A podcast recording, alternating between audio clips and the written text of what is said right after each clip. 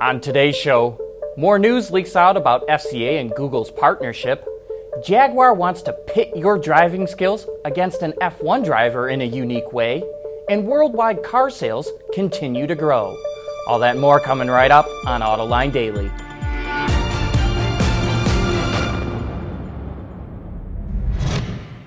This is Autoline Daily for May 3rd of 2016. Now, many of you don't know this about me, but I'm an, actually a pretty big hockey fan. And this is a great time of year for me because the hockey playoffs are going on. Now, many people like to grow out their beards to support the playoffs, but since mine would be woefully pathetic, I decided to go the much more unconventional route and knock out my front tooth instead. I hope it's not too much of a distraction and we can get back to the news. And we start out today talking about autonomy, where last week reports surfaced that FCA is close to a technology deal with Google, and now more info is leaking out about the partnership. Bloomberg reports that the companies will develop autonomous vehicles based on the Chrysler Pacifica, and the new model will be equipped with Google technology starting this year. The deal also allows the companies to partner with others on self driving technology. An official announcement could happen as early as today. And in related news, after Sergio Marchionne was named the new CEO of Ferrari yesterday, he also confirmed new product for the company. While speaking with Automobile Magazine, he revealed that Ferrari will make a convertible version of its supercar, the LaFerrari. It's not too much of a surprise, as we've seen a number of automakers tout super low production volumes for the hardtop versions of their supercar only to come out with a convertible version not long after. But it is still cool to see nonetheless. BMW reported its earnings for the first quarter, and the results are somewhat mixed. The company sold over 557,000 automobiles, which is up 6% compared to last year. That also includes Mini and Rolls Royce. And its motorcycle sales were up nearly 8%. But despite the boost in sales, BMW's total revenue was about 21 billion euros, which is down three tenths of a percent. The company blames, quote, unfavorable currency factors on the drop. Its earnings before interest and taxes was also down 2.5% due to boosting R&D spending. The company spent close to a billion euros on research and development, which is 5% more than last year. But despite the drop in revenue and EBIT, BMW posted a net profit of 1.6 billion euros, which is an 8% boost.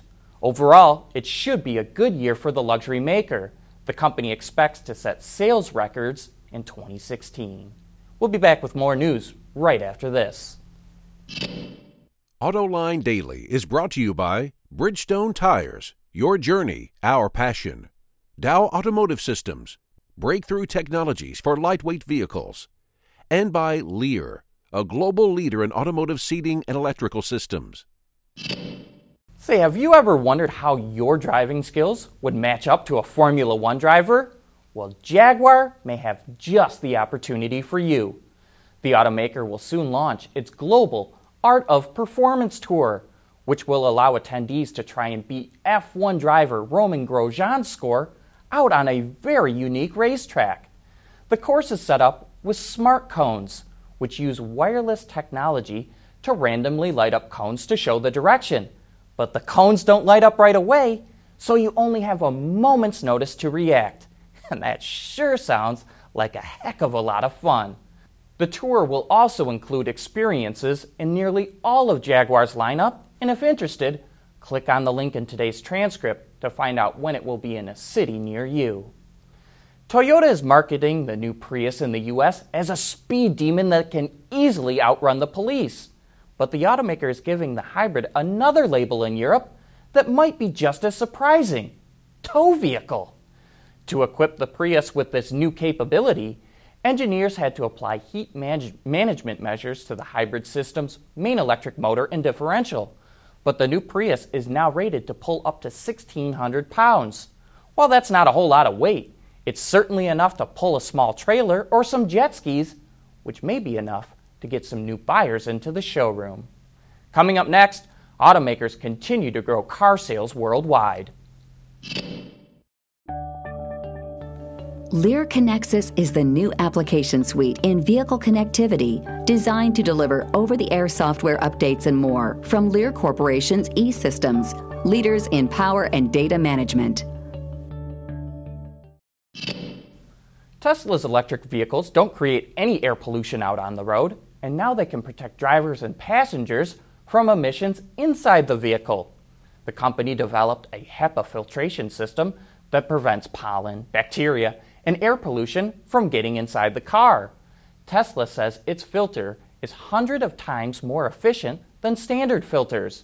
In one test, it put a Model X inside a bubble with extreme levels of pollution, and within two minutes, it dropped to levels undetectable by its instruments. While Tesla is not the first to come out with a filter like this, it's a great feature for places where air pollution is a serious concern. No word yet on when it's available. Not only are car sales strong in the US, they continue to grow worldwide. Wards reports that automakers sold 8.9 million vehicles in March, a gain of nearly 3%. In North America, sales totaled 1.9 million units, up 4%. Over in Europe, sales were up over 4%, hitting 2.2 million vehicles. And in Asia, car makers sold 4.3 million units, a gain of 3%. Overall growth in March was held back by struggles in South America. Sales in the region plunged 16% to 322,000 units. Through the first quarter of the year, automakers have sold 22.5 million vehicles, which is up 2.4% compared to last year. Hey, don't forget to join us for Autoline After Hours this Thursday. Our special guest is Don Panoz, who will be here to talk about his company, Delta Wing Technologies, and its innovative new technology. Learn more about it this Thursday, starting at 3 p.m. Eastern Time, for some of the best insights in the automotive industry. That brings us to the end of today's show. Thanks for watching and making Autoline Daily a part of your day.